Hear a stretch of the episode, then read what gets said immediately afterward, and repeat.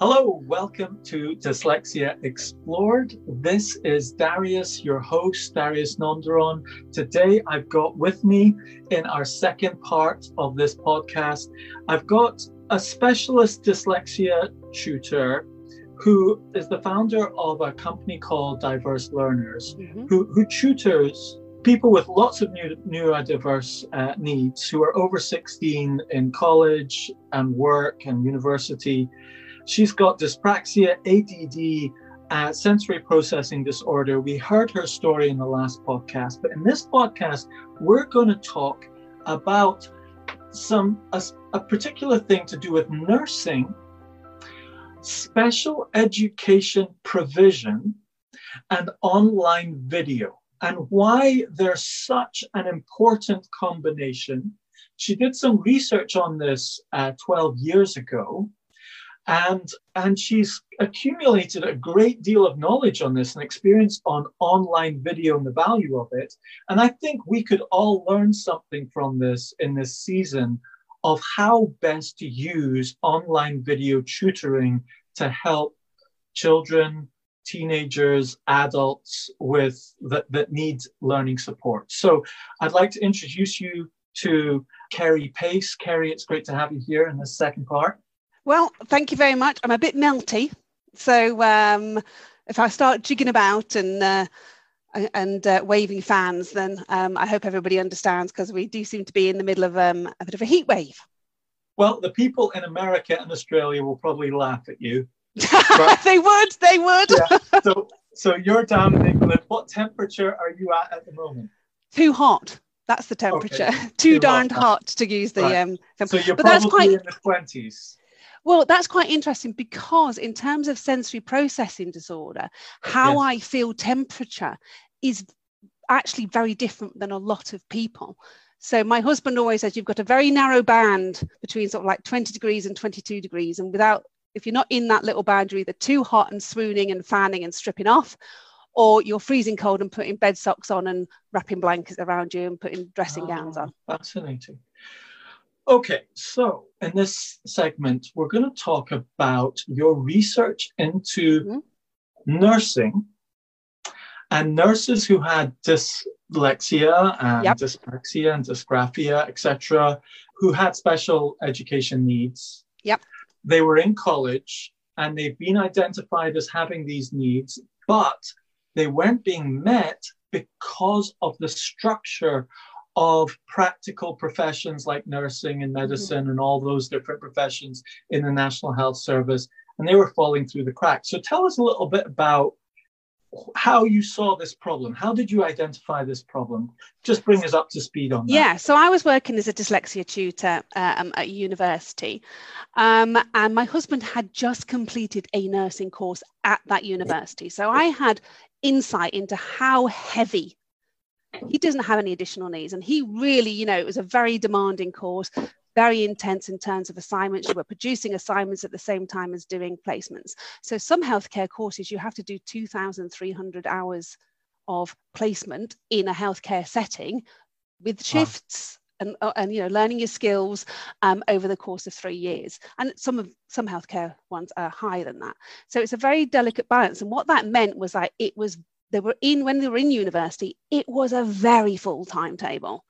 And when they're out university they're doing shifts uh, which of course then if you've got a night shift the day before then you're sleeping the next day. Or if you've got an early shift you're not finishing till about three. If you've got a late shift you're not starting to and all of a sudden there's all these difficulties of managing time. And how do you then get access to one-to-one specialist dyslexia or dyspraxia support um, at the university because you might just not be able to because the university, and it wasn't the only university, the things are changing, but the university was like 10 till 4, you come on a Wednesday at 2 p.m. I wasn't that tutor. I always used to get in trouble for doing what I did. I was always very flexible. Um, but then also, it closes in May and doesn't open till October. But of course, you wow. don't stop being dyslexic or dyspraxic from May until October. So people were going, perhaps if they had an identification already, I prefer the word identification rather than diagnosis. I feel it's less medical model, more social and inclusion model. So if they had an identification and they came to university, there is a thing called disabled students allowance, which is a, um, a pot of money, for want of a better word, that would pay for equipment and software like mind mapping software, for example, and a person like me to work one to one. So in your report, their assessment, it says, well, you need this and you need that. And one of the things you need is one to one support an hour a week. So they're entitled to about, because the long course is longer, 45, 47 hours a week, uh, a year, sorry, at one hour a week, but can't actually access it for, you know, 20 weeks of the year because the university is closed and when they're on placement or when they're in university. So I was thinking this is just this is this is not equity. This is we need to enhance the support for this group of people. So what was happening you, was yeah? Can you clarify the word equity. I'm, I'm from a property yes. background. Equity basically means equity in a property, okay. but it also means equity in terms of fairness. Fairness, yeah. So a lot of people use equality. And we yes. have to be quite careful with equality because equal, uh, it's from the word equal, treating people the same. And, you know, if you're treated the same, if you happen to be using a wheelchair or need a sign language interpreter, then, you know, that equal, that equal equal isn't fair isn't necessarily fair. There's yeah. a very famous um, image, and if I had screen share and we were doing this a different way, I'd show you the image. And so what that is is it's um, people watching a football match. Yes. And there's a fence in the way, and yes. there's a tall person, a medium person, and a shorter person. So the tall person can see it; they can see it over the fence. The medium person can't, and the short person really can't. And what happens is they, if you were equal, you'd give them each a box. You know so therefore you're looking at do who do you give the box to? Well the middle person would need a box but the smaller person needs more than one box. Okay. So if you were treating them all equally ah they'd all get one box. Yes and it would boost up the middle person and yep. the tall person equally but not the little person enough yeah so the tall person can still see the middle person can now see, but the smallest person still can't see. Now, if you take, as I'm very much about universal design for learning, you know, taking out the barrier to start with so it benefits everybody. So rather than having a big fence that's wooden, why not have a fence that is a, um, like in America, the wire fences? Yes. And then it doesn't matter what height you are, you can all see yes the idea so the idea is talk about equity there's a sort of middle step where you give no, the tall person doesn't have the box. The middle person has one box and the small person has two boxes, but I still have a little bit of an issue with that because you're yes. still making the person special. They're still needing an extra bolt on yeah. adaptation. Yeah. And I'm yeah. more about universal design as actually let's change the fence. And then yes. we don't have to think about all of these extra things and making people feel special or having special adaptations. Love it. So well, let's go back to our focus here, which is um, you, you saw the nurses had this need. You actually did some research on this for how many yes, years? Yes, and this is this is four years. So this is the equity part. So so let let's get the time frame for the yep. listeners because you've been doing online tutoring via video for 12 years now. Yes. And prior to those 12 years, you did this research that triggered the 12 years worth of. No, tutoring. I was, it started the other way around. I was using the video Okay. And the more research I did and the training I had, the more I was thinking, well, actually, you know, we really need to do something about this. I have okay. the theory now. I have the access to um, um, knowledge. So what happened was is that in 2007, I said, right, okay, we seem to have a very high rate of nurses coming in disproportionately. So for every one artist you might have or teacher you might have, we would have two, maybe three nurses. They were disproportionately, oh, and healthcare, they were disproportionately represented. So I said, well, we need to kind of do something about this. Let's have a look and see if we can get any figures for nursing. And there were no figures out there for different um, occupations. There was some about art and it being uh, dyslexia and dyspraxia and ADD being overrepresented in art, but there wasn't any concrete evidence. So I said, well, how do we get these students support? Because they're not getting the support for the reasons we talked about earlier. And so I, we decided as a group of us in a research, I worked with the nursing faculty and disability services collaborated, and we screened everybody at entry in 2007. So it was a cohort of 280. And if we were to go on the figures about dyslexia and dyspraxia, we'd probably be expecting 10% at the most. Okay. Yeah, so about 28 280 people. people. Yeah. You'd expect 28 of them to, At the most. to, to show up as having signs of dyslexia Yeah. or ADD or. Yeah, so that's adding dyslexia, dyspraxia, and ADD together because you're looking Okay. at between four and ten percent is what the re- what is commonly discussed, um, and we came back with twenty eight point seven percent. 28.7%, over a quarter, nearly a Yeah, third Nearly a third, yeah, all screened as potential risk. issues at Yeah. risk. So what that was, that must be 70 a odd. third of 70 odd instead of 20 odd. yeah. Okay. So we made ourselves deeply unpopular because all of a sudden, because what we had, we thought we'd get them on the first day, we'd get them screened, we'd get them a full assessment, they'd get DSA, and by by December they'd have all their support in place, so the dropout rate would go down due to dyslexia and dyspraxia. Got that ya. was the aim. So then, when we found out we had 70, we made ourselves deeply unpopular because the finance department said, "How do we how do we now fund 70 educational psychology reports?" Oh wow. So let, let's let's do the maths on this because Yes. this is this is something that's affecting in America, UK, Australia. It's it's it's the same dynamic that Yeah. you're actually experiencing in college. Now it's interesting in college compared to school because colleges are incentivized to accommodate people with dyslexia, dysgraphia, dyscalculia because they end up spending paying fees whereas schools are not. And in the UK, you get an allowance. I, my daughter got this. Uh, what, Yeah. what's about two thousand eight hundred pounds or something Yeah. like that? Yeah. So, but then before the two thousand eight hundred about a gets thousand in allocated, you've you've got to do a, an a, a, an assessment. Ah, but is it an assessment? So this is what's really interesting because in school they say, "Oh, you have dyslexia or dyspraxia." You got me going now, um, dyslexia or dyspraxia, but they don't do a full diagnostic assessment. They do parts of the assessment to see if you fall under the threshold of 85% that will then qualify you for extra time or a laptop, for example. And they call it a Form 8. They fill it out on a Form 8. And so we had lots of students coming to us saying, I have dyslexia. And they didn't have a full diagnostic assessment. They had this couple of They had um, of tests, part of it. okay. Um, and that didn't qualify them for disabled students allowance. For Oh, disabled wow. students allowance, you have to have a very full, comprehensive. It's very clear. You have to have the signatures. You have to have head, you know, headings. You have to have Yeah. key key And things. does it have to be an educational psychologist that does it? No, it doesn't have to be an Okay. educational psychologist. It can be a specialist teacher, but you have to be on a Okay. specific register, etc., cetera, et cetera, and put all your Okay. qualifications down. So that was another barrier. So what we did is So we created a monster. you found all of these people that potentially needed help. they all needed uh, they A full needed to assessment. pay for um, screening and testing Yeah. of them all. And And then the once you yeah. did that, And at the time, it was £240 we had to get an educational psychology report per student. So you times that by 70 odd, and we're not popular.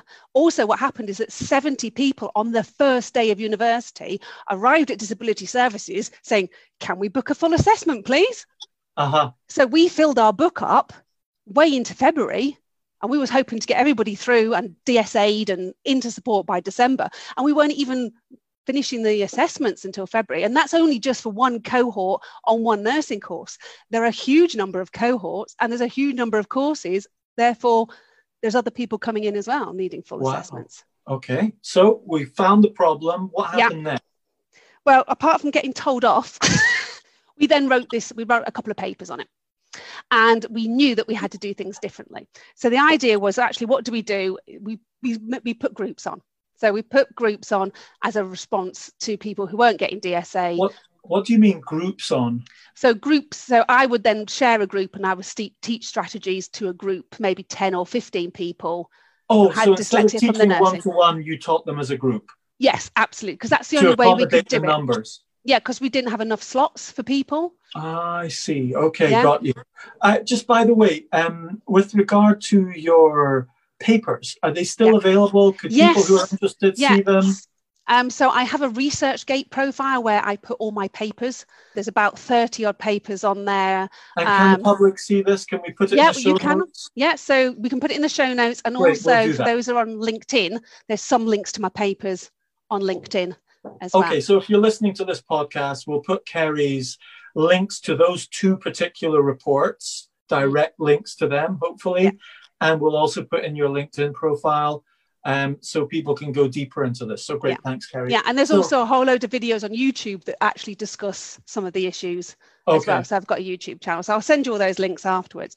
So uh, what then happened is we thought we've, we've, we've we need to do things differently. So we took a year out and wrote up the papers and then said actually what we're going to do this time is we're a new cohort new lot of first years on their first day we are going to embed study skills that i would do one to one with somebody who has dyslexia into teaching the whole cohort. So all 280 of them would get the study skills that were dyslexia friendly and what I would teach one to one as a specialist, whether they needed them or not. So you're basically changing the fence from a solid fence to a chain fence. Yes, and this is where I got really passionate about universal design.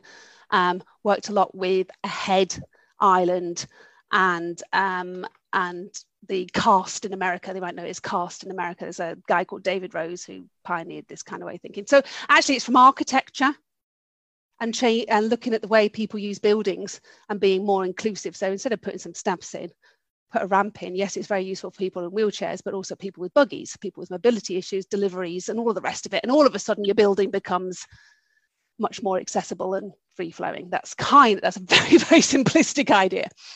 So if you embed things rather than bolt them on, you are actually supporting an awful lot of people.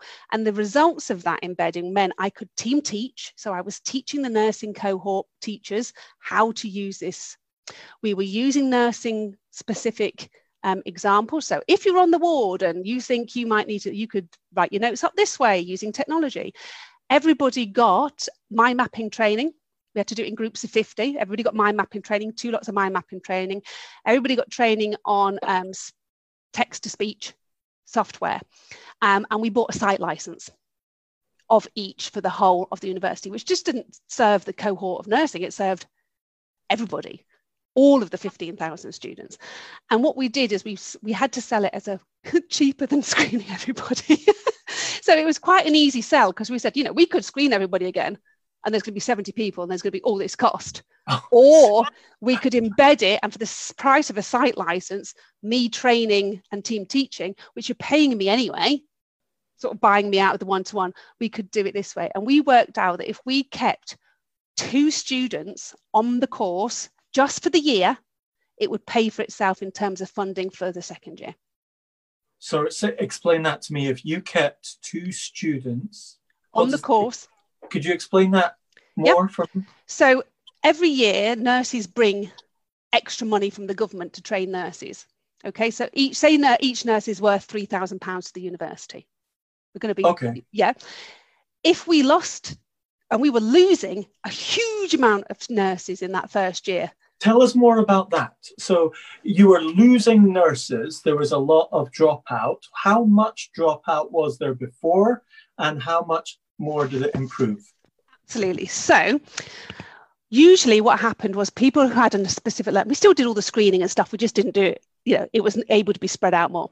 So, what happened was, is that pre, we were people who had a specific learning difference or neurodiverse profile were progressing about 45%. What does that mean? So, if you're looking at 100% of the cohort, yes, you're losing 55 for every 100. Whoa! Absolutely. No, no, hold on. Let me get this right. So yeah. you have 100 students start the year. Yeah. Well, we didn't. We had a lot more than that, but yeah. But let's say yeah. of 100 students that started the year, yeah. only 45 made it to the end. If they had a learning difference. Okay. Yep. So ah, I see. Now, so, the people who didn't have a learning difference, they were progressing about 67, 68%. So there was a massive difference between those who were progressing who didn't have a learning difference and those who did. All right, so let's put it in simpler terms for me. Um, of the 100, if you're a typical thinker, you had uh, a 70% chance of making it. Ish, yeah, yeah, or a 30% chance of dropping out. But Absolutely. if you had a specific learning difference, hmm you had a 50 50 chance of making it. Well, worse. Worse. Had a, yeah, you had a 55 Forty- chance of dropping out. Yeah. 45% chance of making it. Yeah. Yeah. So what happened afterwards then? Well, this is the exciting bit, and this is why we got all excited because what happened was the top people, the people who didn't have a learning difference, carried on progressing at that rate, even after the input of the specialist study skills because it was embedded and everybody had it. Okay, Well- so you changed the fence. So Yeah, it we was changed see the fence. so they could still see over the Yeah. top and everything Yeah. stayed the same numbers wise. Yeah. Got you. Yep. And so, therefore, the people with specific learning differences, they actually progressed more or less at the same rate as those who didn't have a specific learning difference. So we Wow. boosted So them you- up 20%, more than 20%. 20%. Wow. So, okay, the number that I'd be really interested in if I was the university would be okay, at the beginning of the year, we started with 100 students Yeah. for, for ease of numbers. Typical learners or different learners. At the end of the year, what was the dropout for the whole cohort?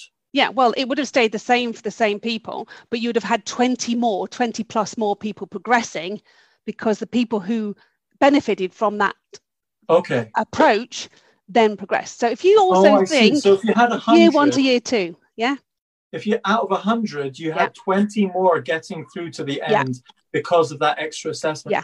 wow i mean I, I just want to pause a moment for that because i went to university a second time Yeah. that's when i found out i was dyslexic at 35 and when my assessor did the assessment she said you need to go and mind map and i said well i've been mind mapping since i was 21 at law Yep. school and she said, Well, that's the reason why you managed to get the law Yes. degree. You managed to be a teacher. You managed to do all these other things that you've done Mhm. and run a business and get to the place where you can go part time and, and Yeah. do a degree for a hobby while you run a business.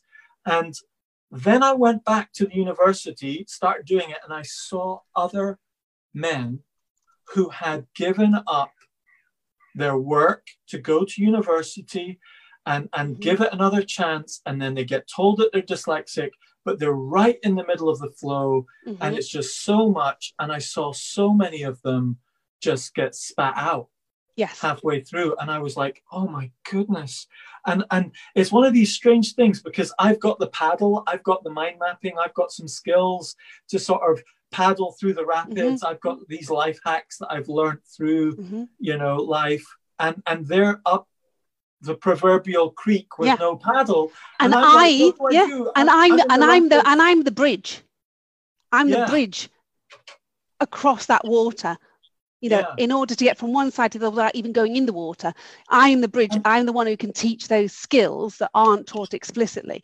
So, if you think that's one cohort of 280 students, you've also got a year two, you've also got a year three, you've also got midwifery, you've also got all of these others. So, you're talking about if you ramped this up, to use that awful expression the Prime Minister's kind of like stolen, if you moved it even bigger, what if you did that for year one, year two, and year three just of nursing? In terms of money, if the, if the university is keeping 20% more students from each ho- cohort, and that's 20% of 280, all of a sudden, you know, this is a really cost effective way of doing things. But, And it only would- yeah, And it would is. only And- take and- two students to stay on the course that would pay for me and the site license. So okay, so it costs what they would make from two students ends up getting them 20 extra students through Yeah. the course. Uh, That's amazing. And I'm just thinking, just thinking through the consequences that I, I'm visualizing one man who I saw uh, crash out of the course I was doing and the pain it caused and, and the disappointment, the shame, and so on. And then you multiply that up by 20. And then you multiply that up by hundreds. And these are adults. Yeah. Um, And then you add But the then- nursing shortage into it. but yes, absolutely. And you think 20 more nurses and just in that the cohort, and also doctors. Yeah, and year up- two and year three and at all the other universities, all of a sudden this shortage that we have of nurses Yes. can be uh, somewhat addressed as well. And, and dyslexic nurses, shout out for a dyslexic nurse, okay? Absolutely. I mean, dys- dyslexic nurses, dyslexic ambulance drivers, dyslexic doctors, dyslexic OTs. Um, yeah, ODPs, all of these yeah. dysle- dyslexia adds an extra dynamic to their responsiveness to the job. Right, you don't know this because I haven't told you, but I have a project called Diverse Nurses that has recorded di- nurses who have dyslexia and dyspraxia and other things talking on my YouTube channel, talking about the benefits and the positives of having dyslexia or dyspraxia or ADHD as a nurse. We challenge some myths there. So we kind of go, and we don't spell backwards and we don't do this. Um, so we kind of get a little bit of a education in there as well. But it was about because there was just no positive voice, voices. It was all yes. like, oh, if you're a dyslexic nurse, you're going to make a drug error. Well, actually, there's research out there saying that you would less likely to make a drug error. And yes. why would that be, Darius, if you were less likely to make a drug error if you have dyslexia and, and you're a nurse? I don't know. I think I have a hunch, but you tell me. Okay. So if you know that you have a particular challenge, you are absolutely more likely to ask for help. You're more likely to double and triple check. You're more likely to wear a red bib. So the red bib says, don't interrupt me. So you're more likely to use a red bib because actually interrupting disrupts your thought patterns anyway. So that is that is why nurses who have dyslexia in this research made less drug errors because somebody was going, that's all I ever get. You're going to make a drug error. How are you going to read the box? Fantastic. All of Fantastic. that kind of stuff. We'll put that in the show notes as well. Yeah. As a link so you can click through to that if you're listening. This podcast is sponsored by dyslexiaproductivitycoaching.com, which helps you organize yourself creatively with a productivity system for Apple devices. So, let's wind this segment up. Okay, can I just interrupt for two seconds? Third segment, but yeah, yeah. Let, us let's there's bring a, it to a close. Yeah, there's a project three. Yeah. From this, and then there's a project four, and the okay. project four was the Skype project that then led, led me to setting up diverse learners. Ah, okay. So project one, give us a recap. Project one was, was screening everybody at entry.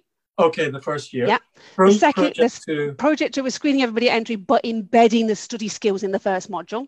Okay, removing the fence into a chain fence. Got you. Project three was seeing if it's true. So we then took sports rehabilitation, where a lot of people go to train and then become physios. And there's a lot of vocab and there's OSCEs and there's a lot of similarities to nursing, but it was a small cohort of 30 and we replicated it with them and did the exactly the same approach and we got the same results. Ah, wow. Great. And then four was basically the project and research I'd wanted to do all along was showing how Skype is a tool to supporting and enhancing the access to support for um, certain groups of students who were disadvantaged because of the course they chose or where they lived or whether they had childcare or financial issues. Fantastic. Fantastic. And because they didn't take on the results from that dive, that project, the Skype project, when I went, this is the money you can save, these are the people you can retain, this is how cheap it can be. They went, mm, weren't very interested. I was devastated, and they made some comments about, well, you know, get a grip, and I just just couldn't believe it. And I went home, and the next day I resigned and decided to set up diverse learners because so, I believed in what I was doing so much. So basically, the system didn't accept the evidence. you were putting forward to it. And so you went outside of the system and started to do it as a small uh, self employed business to yep. support them ex- as an external consultant. No, they weren't interested. I had to set up completely on my own.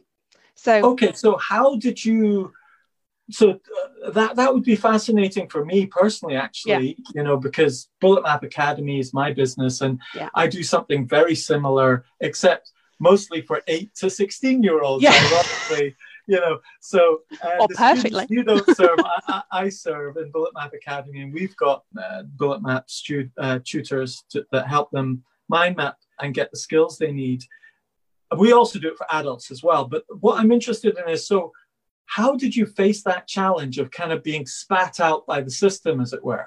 Well, it was perfect in many ways. I didn't think it was perfect at the time, but actually it was perfect. So I was working part time for this university and I was working flexibly and giving one to one sessions on an evening. And I managed to get that because I had an amazing boss. Then she left and things changed, but I was still generating income working from home and it meant I could fit it in with my young child and my my my husband and all the rest of it. So in the other two and a half days of the week, I thought, you know what, we need some more income. I'll set up, and I set it up in a field at a festival with a complete stranger. I set up a Facebook page, and they said, if you build it, they will come, that kind of idea. And they absolutely did. And it got to the stage where I was going, gosh, I've got so many students working part time and I'm doing this for the university, very passionate about it. And so when they went, stuck the bees at me and that really that's what it felt like. It just basically you know shut up go away we're not interested. I just i just thought but i really believe in this. How can I, i've played your rules. I found the money. I did it all your way which i hated. I had to find funding from outside the university because they wouldn't fund me because i was support staff and not academic staff. There was all this kind of stuff. And i was very angry. And i went home and my husband says but you're already doing it babe. You're already doing it have you got 12 students that you're seeing part-time at the moment? And i said yes i am. And they went well we can cover what the what the university would bring you. But then you'd also have, have half another week to fill up with students as well. So i went in the next day and i gave my resignation in and the person's face went they could not believe i gave my resignation. And i said what did you expect me to do? You disrespected me.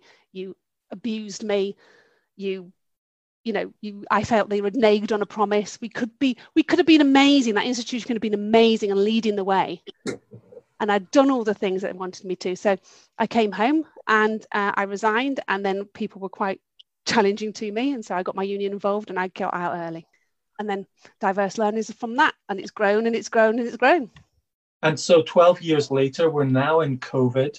Yep. You've had you've had twelve years of teaching one hundred percent exclusively yep. via online video to dyslexic, dyspraxic, dyscalculic, ADD. Um, Fibromyalgia, all sorts of things. Yep. Yes. Yep. All of these people who need extra support, mm-hmm. you've been doing all via video. What lessons have you got to share with us when the whole world, and no, actually, bring us up to speed with what's happening now because you're yes. part of the NHS. Yes and and the, the National Health Service of the UK is now listening to you. And, yes. Uh, so tell us a bit more about that. So in 2016, I worked with a physio to who was very forward thinking, worked in a, I can't name the trust, but worked in a trust in the north of England to discharge patients via physio patients from their last one. So you know when you've got to go for that last appointment and you're fine and you feel fine and you think, why have I got to go all the way to the hospital for a five minute consultation that goes, yeah, you're fine. And I've spent a whole day doing it. So she contacted me. I said, well, this is what you could do they went from a sort of like a 15% attendance rate for the last session to a 90% attendance rate for the last session, which meant they could pick up all sorts of things because via, via video. Via video, because people yeah. don't have to travel, they can yeah. do it in the comfort of their own homes. People go, well, how could you possibly do a physio assessment? You know, I've taught yoga, I've taught all sorts of things through video, which now Joe Wicks are doing and all everybody's doing. Do you know what I mean? And you know, um, and so that then got me thinking about actually all my students are beginning to graduate now. They are now in the workplace. Who is supporting them in the workplace?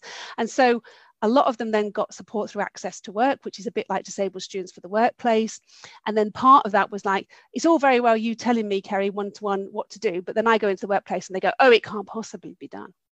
So I've been writing about this. I've been working with the NHS and large organisations in the NHS and attached to them, and they've gone, you've had like glimmers of hope through the through the wall you know little peepholes where some trust has done it really well and they've gone yeah that's fine and we'll put ipads in front lines and all of this kind of stuff so i was putting mobile devices into healthcare placements in 2009 you know and they're still arguing about it now.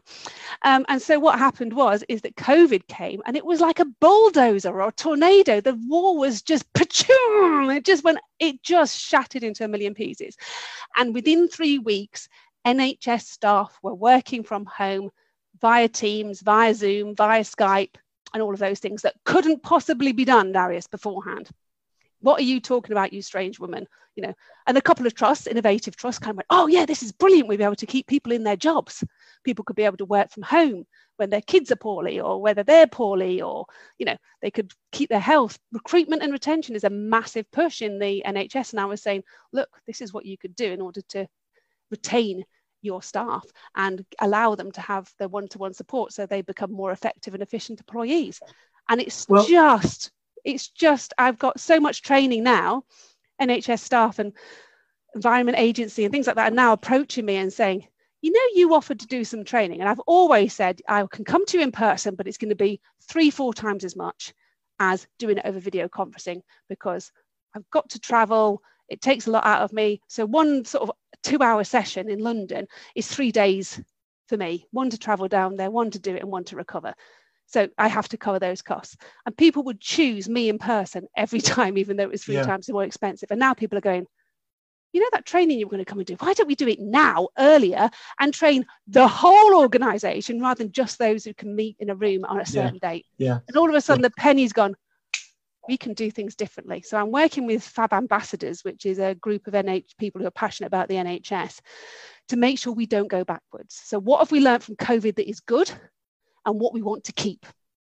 And yeah. one of them, everybody's saying, is this different way of working. It's not for everybody and it's not for all the time, but it is meeting the needs of a number of people. Absolutely. Yeah. And it's part of a package of support. Okay, I've got some uh, selfish questions to ask you here on behalf of some of my students. Okay, uh-huh. so for example, I've noticed with a lot of my students in Bullet Map Academy that are dyslexic they have great difficulties with biology. Yes. And I don't know if you've re- noticed this as well, and I imagine yep. you have. So yep. here's the dynamic that I'm seeing, right? Mm-hmm. They're, they're often children who are, you know, 12, 13. A lot of girls, in fact, really passionate about nursing, doctors. They need biology. Mm-hmm. They they're doing physics, they're doing chemistry, and so on, and biology, but biology keeps tripping them up. Yeah, and it's often because I think you have to be so specific with the words and getting the words in the right order. They're all mm-hmm. like you know passwords and codes. Yes. Whereas yep. physics, you've got a lot more general principles you can extrapolate from, which is something we're much more natural at with dyslexics. Go down to first principles, extrapolate out. Whereas biology, there's a lot of that, but a lot more of these words and so on. Now that relates to nursing as well. Absolutely. So, so they call it anatomy and physiology. They have a big, so a big core, a big core do or die. So basically, if you don't pass the exam, you're off the course. Is anatomy and physiology, and okay. it, they call it the A and P exam. And it was just like devastation on my husband's course. Like you know, I think it was nearly 50% of them just didn't pass that course. So what we looked at is I do a lot of my mad mapping of body systems. So I do a lot of my map. I do a lot of medication and the and so the process of the medication getting into the body. We look at so I have this. Oh, where is it? here's one I made earlier. So we have like a little address book, a very small A to A, A to Z address book. This is for nurses. They could have a bigger one. This is so it can fit in their tunic pocket. And what's gorgeous about this is like it's got A to Z down the side. Okay. So if you look at that, it's got like, oh God, this is where my left right orientation gets very difficult. So it's got, oh, can't do it. Yeah. Oh, yeah. So it, it hasn't got the name and address. It's just yes, a blank page with A to Z. So what yeah. you could do is you could put if it was pneumonia, for example, you could put pneumonia under N if that's where yes. you think pneumonia is, but you could also put it under P. Yeah. You could then break down the spelling of it. So in pneumonia, what words has it got in it? What actually, which syllable is it? Actually, do you know what? When you break it down, you've got, you know, it's PN and you know it ends a certain way. It's just those, you know, which way does the E and the U go around, for example? Okay. And so we use color coding, we use highlighting, we use my speech and language comes in here. Um, we also do physicality. So we also like think about our bodies. So we touch our bodies, we pin stuff on our bodies. We get bones and we label bones.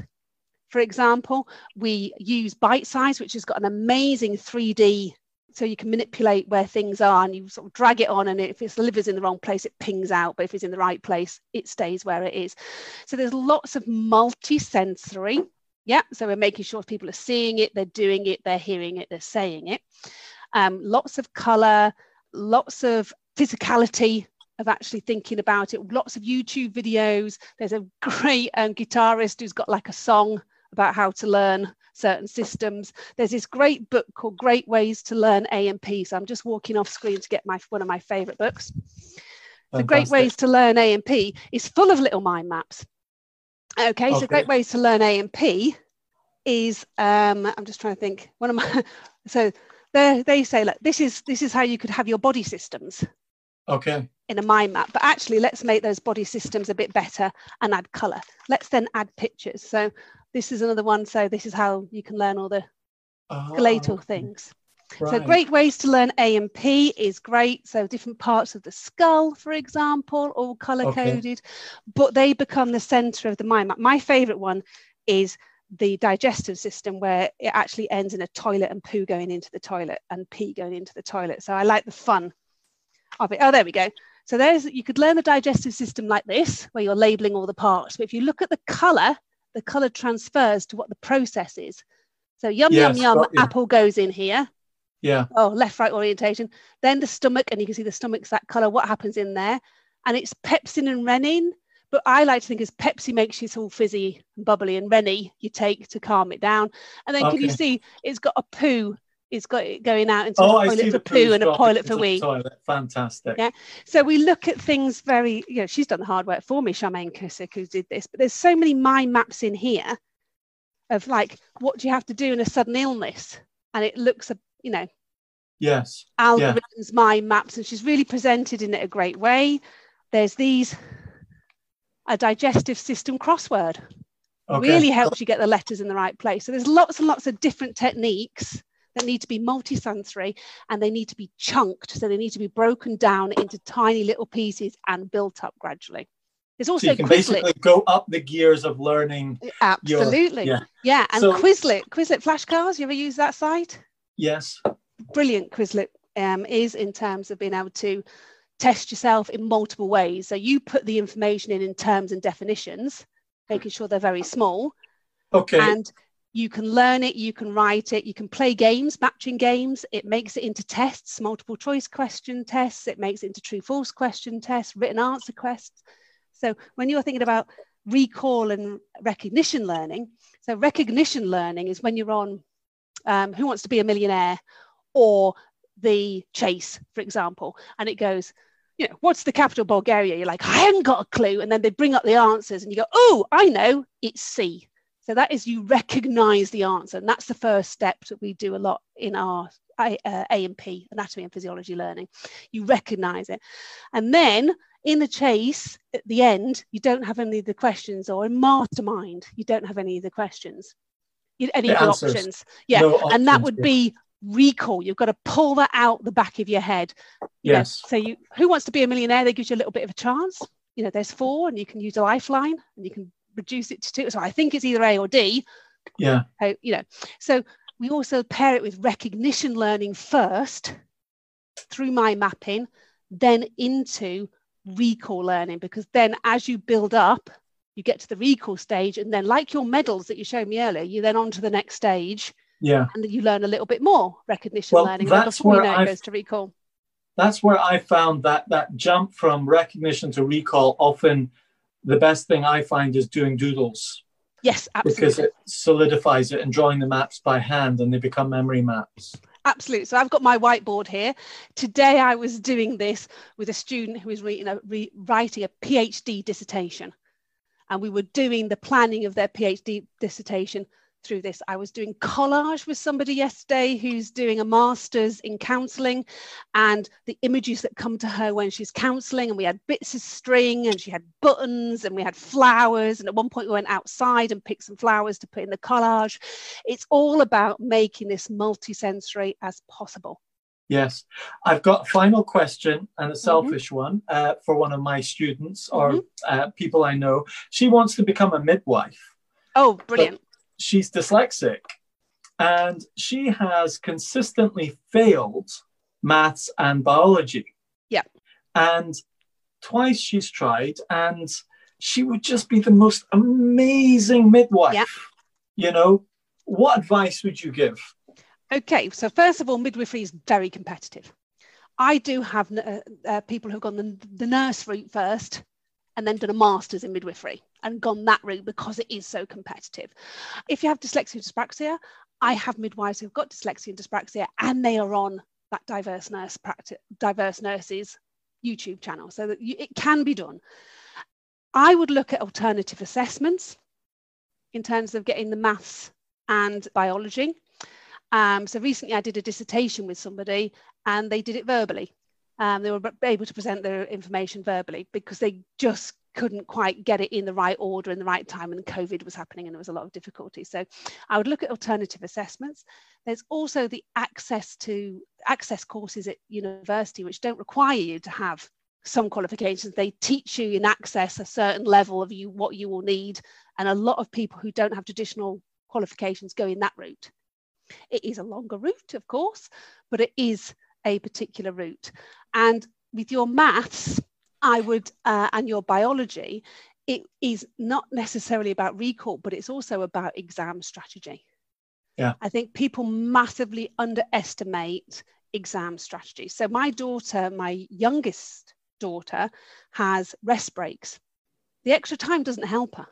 The rest breaks and having a prompt does. So when she gets overwhelmed, she has a rest break. She walks away from what she needs to do. If the uh, if the invigilator sees that she's drifted off, they just go, you know, you need to get back to your work. My eldest had extra time. She did biology at A level, and she had extra time. But I wrote a blog called, uh, called "Is it a blessing or a curse?" Extra time, yeah. Yeah, because extra time can exhaust you. At one point, they wanted her to do three exams back to back. And I'm like, well, when does she have lunch? When does she have a break? All the other people are having lunch breaks. You know, they're having breaks between exams. And then, then we say, oh, well, she'll have to come and stay the night at a um, teacher's house. I went, oh, no, she won't. You know, so, and what happened was, is that we, we ensured that she was in isolation between exams. So she would come home, and if she had to sit the exam the next day, she wasn't in contact with anybody who had that exam. But there's this blessing or curse idea where they think extra time, the establishment well, think extra time is the solution and it will solve everything. But it's it's not about it's that. Not. It's about it's exam not. technique, having breaks skills. and skills. Absolutely. Yeah. And biology is taught in a particular way. It's a very flat subject I don't know if that makes sense to somebody. You know, you look at the diagram in the book and you listen. Yes. You know, two-dimensional two dimensional and really it needs, it's a three-dimensional subject that and needs to be taught in a three-dimensional subject. way yeah so i don't know if you've ever seen alice roberts christmas lectures and i just i could have kissed the woman the first thing she did is we sat down for the christmas lectures the first thing she did was bring a horse into the lecture theatre i'm like cha-ching and then started drawing all over the horse beautiful. Wow. You know I mean? Yeah. Just Fantastic. massively, massively different. So it's all about being hands-on, making models, labeling models. We um I uh, we got a cloth for one point, and it was like a tabard, and then we made livers and hearts and lungs and all the rest of it, and it all had Velcro on it, so you could stick it on in the right place. But also the tabard at the back, because the tabard at the back, the view from the back of the body, some of the organs are hidden. Well, you yes. can't see the you can't see the kidneys from the front. The kidneys don't live here; they live back here. You know, yeah, yeah, um, above your hips at the back, and they when they drew the drawing, they're at the front, aren't they? Thank you very much, Kerry. That is fantastic. It, has been really rewarding to hear about all of that. Uh, thanks for being on the podcast. We're going to do a third part to this podcast where we talk about the extra the, the, the technology you started talking about it and the the assistive tech and things like that. So completely changed my life yeah. yeah absolutely um, but there is a blog on my website diverse-learners.co.uk that is called assistive technology is just technology and i wrote that back in 2013 so some people might want to have a quick look at that prior to the next podcast Great. We'll put that in the show notes. Kerry, it's been fantastic having you on the show. yeah, we'll say goodbye to the listeners. See you, listeners. Bye. We're Bye. Uh... This podcast is sponsored by dyslexiaproductivitycoaching.com. It's my day job when I'm not hosting this podcast. Tell me, do you know what you want to achieve in the workplace, but you're struggling with how to achieve it? Maybe you suspect some traits of dyslexia are getting in the way. Well, that's where dyslexia productivity coaching comes in because we give you a simple productivity system for your Apple devices that harnesses the creativity that comes with your dyslexia. It includes proven methods like note taking, reminders, speech to text, mind mapping, and more, all tailored to your needs. It'll free up your time and help you achieve outstanding results. Book a complimentary call to discuss it with me, and if you do it soon, I may also be available to coach you personally via Zoom. So don't be shy, go to dyslexiaproductivitycoaching.com or swipe up and book it now.